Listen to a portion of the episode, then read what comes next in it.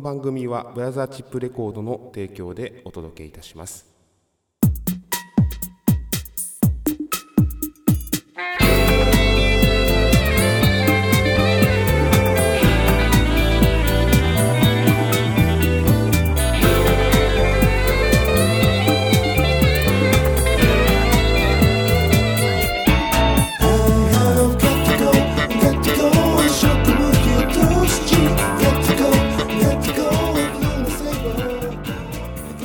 始まりました。今夜も闇鍋前夜祭。皆さんから寄せられた具材をもとに主婦でシンガーソングライターの橋本康が毎週金曜日にお届けいたします。先週今週と2週にわたって前夜祭特別版を開催しています。本編は5月26日金曜日からの放送となります。今週もどうぞお付き合いください。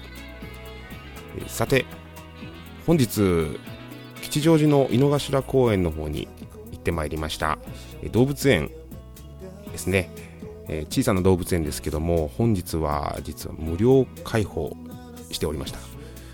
何かいいネタがないかなと思いまして、えー今日は行ってきたんですけどもお猿さん見てたらですねまあ鳩が猿の餌をめがけてこううわーっと食べに行ってるんですね。で猿はこうキャキャキャキャと言いながらその鳩を追い払っていた。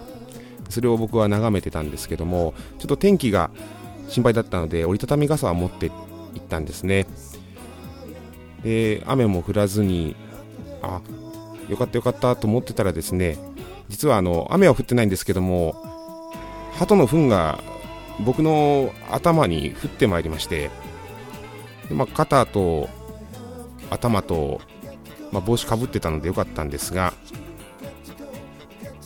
と糞まみれになってしまいましてネタを探しに行ったんですけども雨は降らずとも糞は降るということででそこで後ろにいたカップルがですねちょっと近寄ってきてかわいそうという言葉を僕におっしゃってくれたんですがそのままちょっと去っていったんですね、えーせめて何かこうティッシュか何かを渡していただけたら嬉しかったのになっていうそういう一日でございました。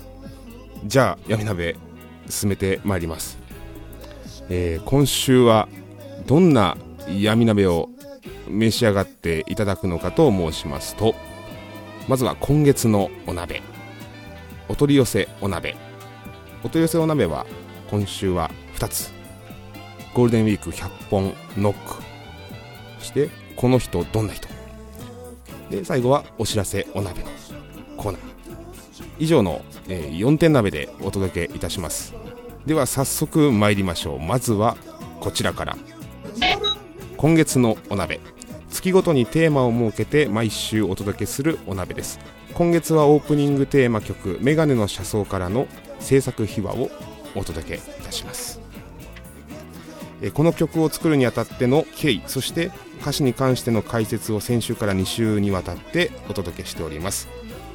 今週はその解説丸2ということでお届けしますがこの曲、まあ、大きく分けると前回もお伝えしましたが5つのブロックで構成されています。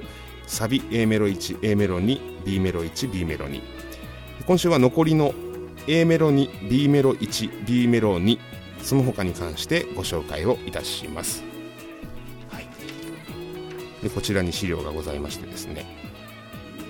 A メロ2がですね本当はパイロットになりたかったんだけど今や恋にも乗り遅れた鈍行のマイライフ。B メロがあの子が働いているホームの立ち食いそば。や。で通過駅。後で来るからね。心の奥でそっと、はい、まずここまで。A メロ2のですね、本当はパイロットになりたかったんだけど、これ実はですね、ハンドルネームがマコリンさん。本当はパイロットになりたかった。うんまあ、皆さん、やっぱり小さい時の夢っていうのはパイロット。あとは何がありますかね？お医者さんとか、学校の先生。僕がなりたかったうん憧れの職業といいますか幼稚園の時に先生からそういうお題をいただいてみんな書いたんですけども僕は八百屋っていうのを書きました。あまりあの八百屋になりたいっていう方が周りにはいらっしゃらなかったので僕だけ八百屋でしたけども、え、皆さんはどんなね職業つきたかったんでしょうか。八百屋になりたかった人が今やなぜかラジオをやっているというよくわからない状況でございますが。続きまして今や恋にも乗り遅れた鈍行のマイライフと。こちらはですねあありました。ハンドルネームふみおさん。恋にも乗り遅れた僕は。うん。あとハンドルネームあたりさん。ああ鈍行の人生。この2つをちょっと組み合わせて作りました。今や恋にも乗り遅れた鈍行のマイライフまあ人生をマイライフと英語に変えましたけども、うん、なのでちょっとおしゃれ感が出たんじゃないかなと。いいですねこの鈍行の人生っていうのは何とも言えないこう寂しさがありますね。であの子が働いているホームの立ち食いそば屋通過駅と。通過駅入れることによってかなり寂しさが増しますけども、えー、こちらはあの子が働いているホームの立ち食いそば屋っていうことでこれまた文雄さんですね。あの子が待ってるホームまで。あとは阿佐ヶ谷さん。あの子の家は通過駅。これを組み合わせましたね。あと圭一さん。立ち食いそばが好物。ね。車掌さんの好物は立ち食いそばということであの子が働いているホームの立ち食いそば屋に多分お昼に行くんでしょうね。5時発の電車で出発してそのホームを通過駅なので通り過ぎていくと。ただあの子がいると。そこで昼は毎日立ち食いそばをすると。で後で来るからね。心の奥でそっと。もう一方的な思いですね。おそらくこれは片思いでしょう。だから切ない。後で来るからね。心の奥でそっと。これがですね後で来るからね。っていうのは実は、えー、萩本欽一さんの番組内のコメントですね。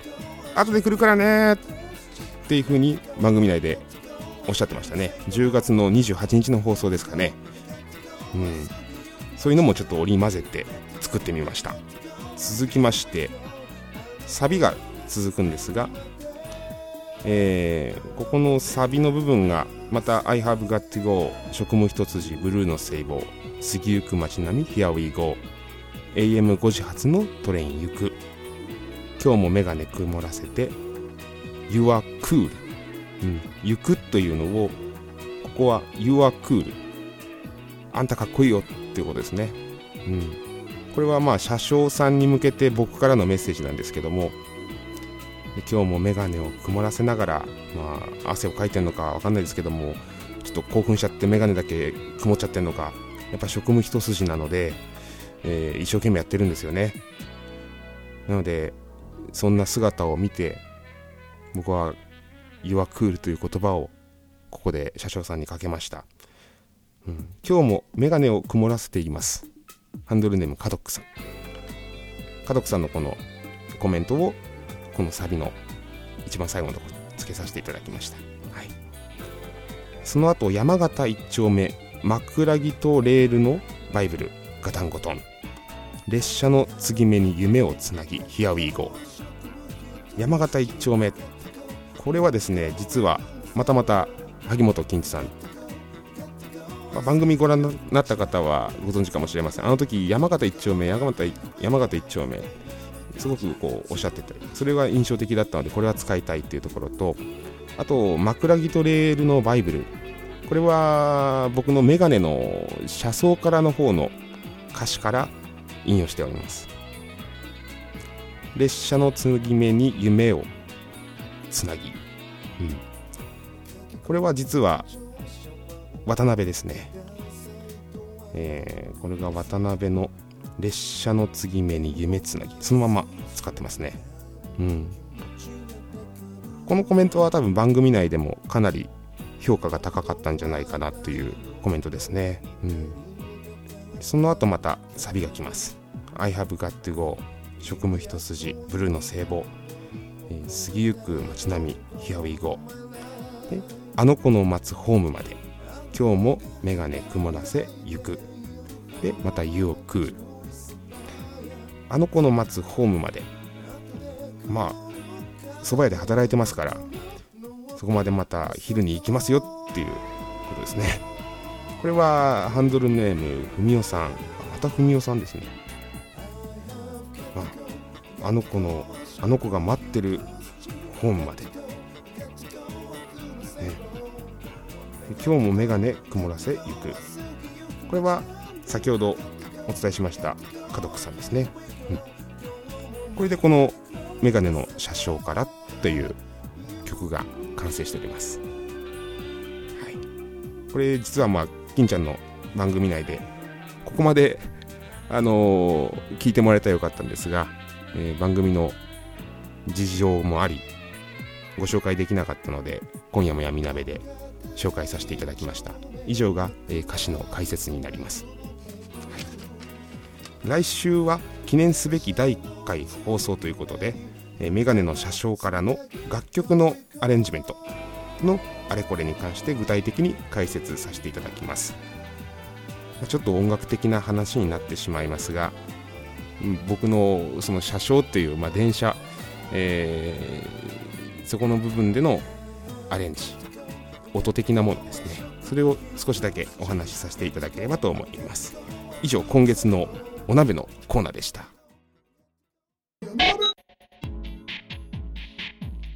お取り寄せお鍋のコーナー。番組宛に皆様から寄せられた具材を勝手にご紹介するお鍋のコーナーです。今週はゴールデンウィークに開催されました橋本康ゴールデンウィーク100本ノックから入賞作品をご紹介します。今回のお題は写真で一言シリーズより2枚の写真からのお題になります。まず1枚目中野通りにて肘泥写真を撮る。橋本氏の背後に現れた怪しい人が放った一言とは？肘泥写真っていうのはあの肘に泥をつけるぐらいの気持ちで写真を収めるっていうのが肘泥写真っていうふうに言われてるんですがこちらから一つだけですね入賞作品が出ました。池田屋さんのコメントでローアングラってそういうことじゃねえから。ローアングラってそういうことじゃねえから。これローアングラーっていうのを僕最初なんだろうと思って調べたんですけど、まあ、皆さん調べていただいた方が多分わかるかと思います。ローアングラーってこういうものなんだという。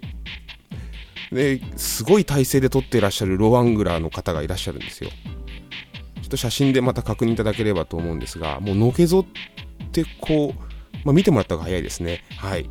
こちらはローアングラーってそういうことじゃねえからというのが池田屋さんの作品が入賞とで、この、やはり最初の中野通りにてのこのヒジドル写真に関しては皆様、まだこう、序盤なので、あんまりこう、なんでしょう。個性的な、個性的なと言いますか、結構パンチの強いものをこう、まだ打ってこないですね。もう一枚出しました。えー、近所に新しくお店ができました。このお店の名物料理は何？これツイッターで写真見ていただくと分かりやすいんですが、なんて言うんでしょうか、よくわかんないジャンルのお店なんですよ。近所にありましてということで、ご紹介させていただいたんですが、えー、メインの看板がどれなのかわかんないんですけど、とりあえず入り口にあるのは焼き鳥っていうのがあって、トルコ料理っていうのものれんが。で、また右側の方には、なんでしょう、インド料理っていうのがあってでハバネロソースか何かのこうデスソースありますとかよくわかんないその看板もついてたりとかメインが何なのかがこうよくわからないんですね。ケバブとか書いてあるし。昔名古屋に行った時にもそういう店あったんですけどおでんって書いてあったりラーメンカレーって書いてあったり天ぷらとかよくわかんないそのいろんなジャンルを組み合わせたお店っていうのがおそらく皆さんの近くにも1軒ぐらいあるかもしれないんですがその写真をツイッター上に載せましてこの店の名物料理って何でしょうっていうのを僕が提示いたしました。ここからいくつか入賞の作品をご紹介します。まずはハンドルネームアベノッチさん。無味無臭丼。深夜限定ということで。無味無臭丼がこのお店の名物料理。味がしない。匂いもしない。これはまあある意味名物なんでしょうね、えー、食べて目閉じて食べてても多分何食べてるのかわからないと。無味無臭丼。消す消せるっていうのはすごいことですね。で続きまして当たりおじさん。串盛り合わせ食べ放題。ただし制限時間以内に裏の草原でお客様が買った分に限ります。狩るっていうのは刈り取るの狩るですね。獲物を狩る、うん、これすごい名物料理ですよね。自分で買ってこいと。食べたきゃ裏の草原で捕まえてこい。制限時間以内にと。それだけ食べていいよ、うん、でまあもう一方その投稿に対してコメントを寄せていただいた別のお客様水梨さんのコメントですね。サラリーマンがスーツ姿でざるにつっかえ棒を立てて餌で取り待ちっていうコメントをいただきました。まあ裏の草原でサラリーマンでスーツ着た人たちが今日のお酒のあてに鳥を狩りに行くわけですね。でざるをこう置いてです。それぞれおのおのざるをお持ちでもしくはレンタルでそれで置いて棒をこう立てるわけですよ。でおそらく紐か何かが出てるんでしょう。それを持ってどこかにこう待機しながら鳥が入るのを待ち来たと思ったらこうビュッと引く。そうするとザルがザバッといって鳥がゲット。それを食べます。っていうのが名物料理と。このサラリーマンがスーツ姿でざるにつっかえ棒を立てて餌で鳥待ちっていうその姿がとてもおかしくて印象的でした。なのでお二方入賞ということで。はい。でまたまた水梨さんなんですがロシアンつくね注文は4個より。これがこの店の名物料理だと、はい、まともなつくねはただし1個だけ。残りは全てハバネロソース入り。個だけがまともなつくねで残りは全てハバネロがソースが入っちゃってると。デスソースではなくハバネロソースならまだ良かったですね。でまあこれに関して僕がちょっとコメントを返しました。ハバネロソース入りつくねには、まあ、つくねにはですね、ネバーギブアップと文字が焼き印されてますと。これも完全にロシアンルーレットの意味はなさないんですけども、4個あるうちの3つにネバーギブアップと書いてあると。さあ、どれを食べますかという名物料理ですね。絶対ネバーギブアップ食べないと思いますけども、まあ、ロシアンルーレットの意味は全くないという、そういうつくねでございます。で、これをまあ、こういうやり取りを100本ゴールデンウィークでやりました。100本となるともう後半90本目ぐらいからが皆さんやはりこう一つの目標に向かって一緒に走ろうっていう負けないでっていう気持ちになってこう皆さんで走っていくわけですよ。そういうのをツイッター上でこう眺めながらあの人もコメントをしてくれたこの人もコメントをしてくれたみんな100本に向かって一緒に走ってる、ね、でこれが90本残り92本残り94本96本あと4本。残り98本あと2本。皆さんコメントいただきました。ありがとうございます。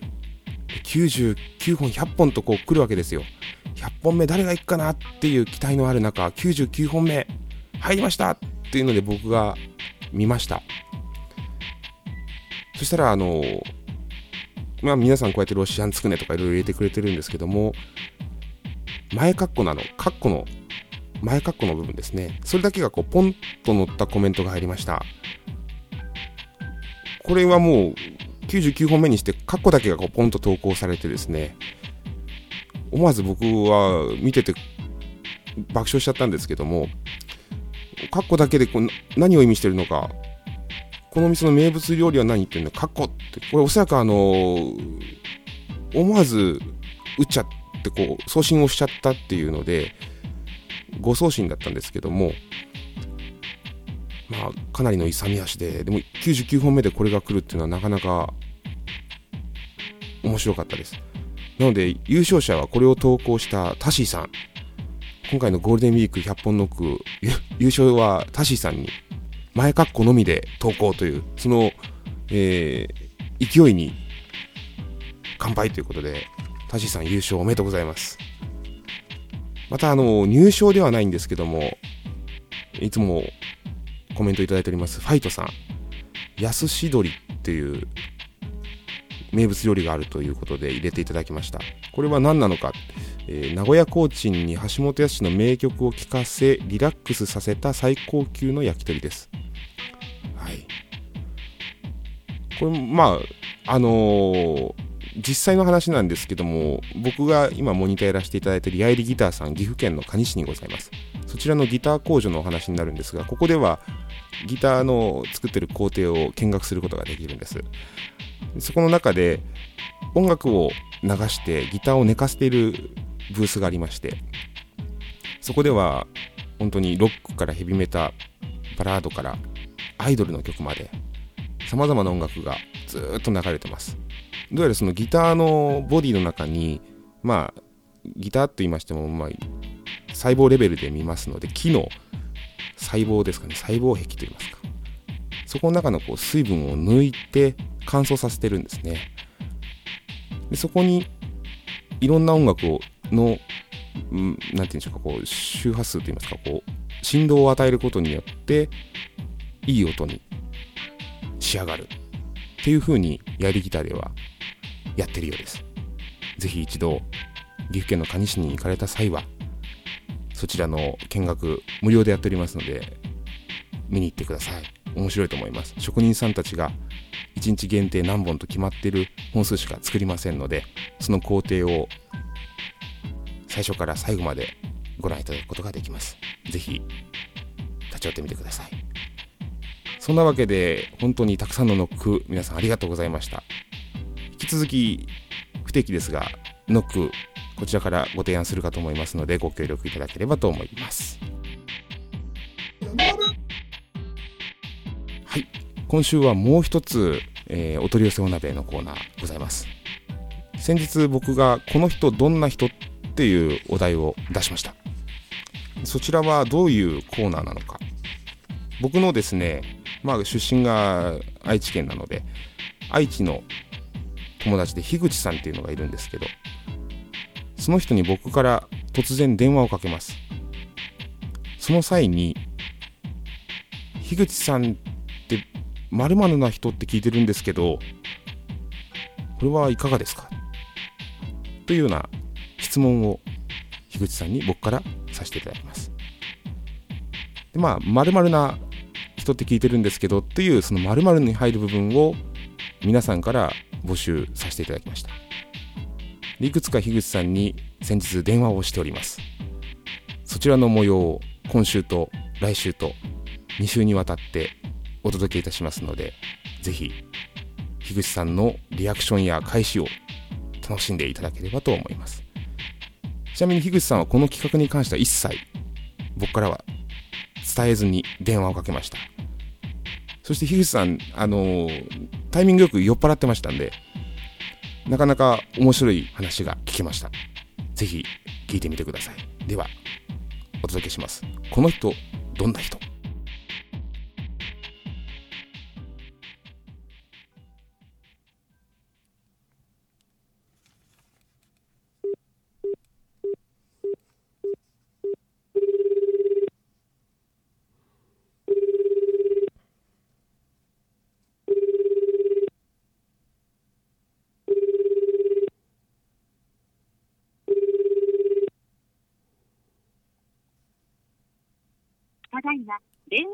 ことができません。ピーという発信音の後に、お名前とご用件をお話しください。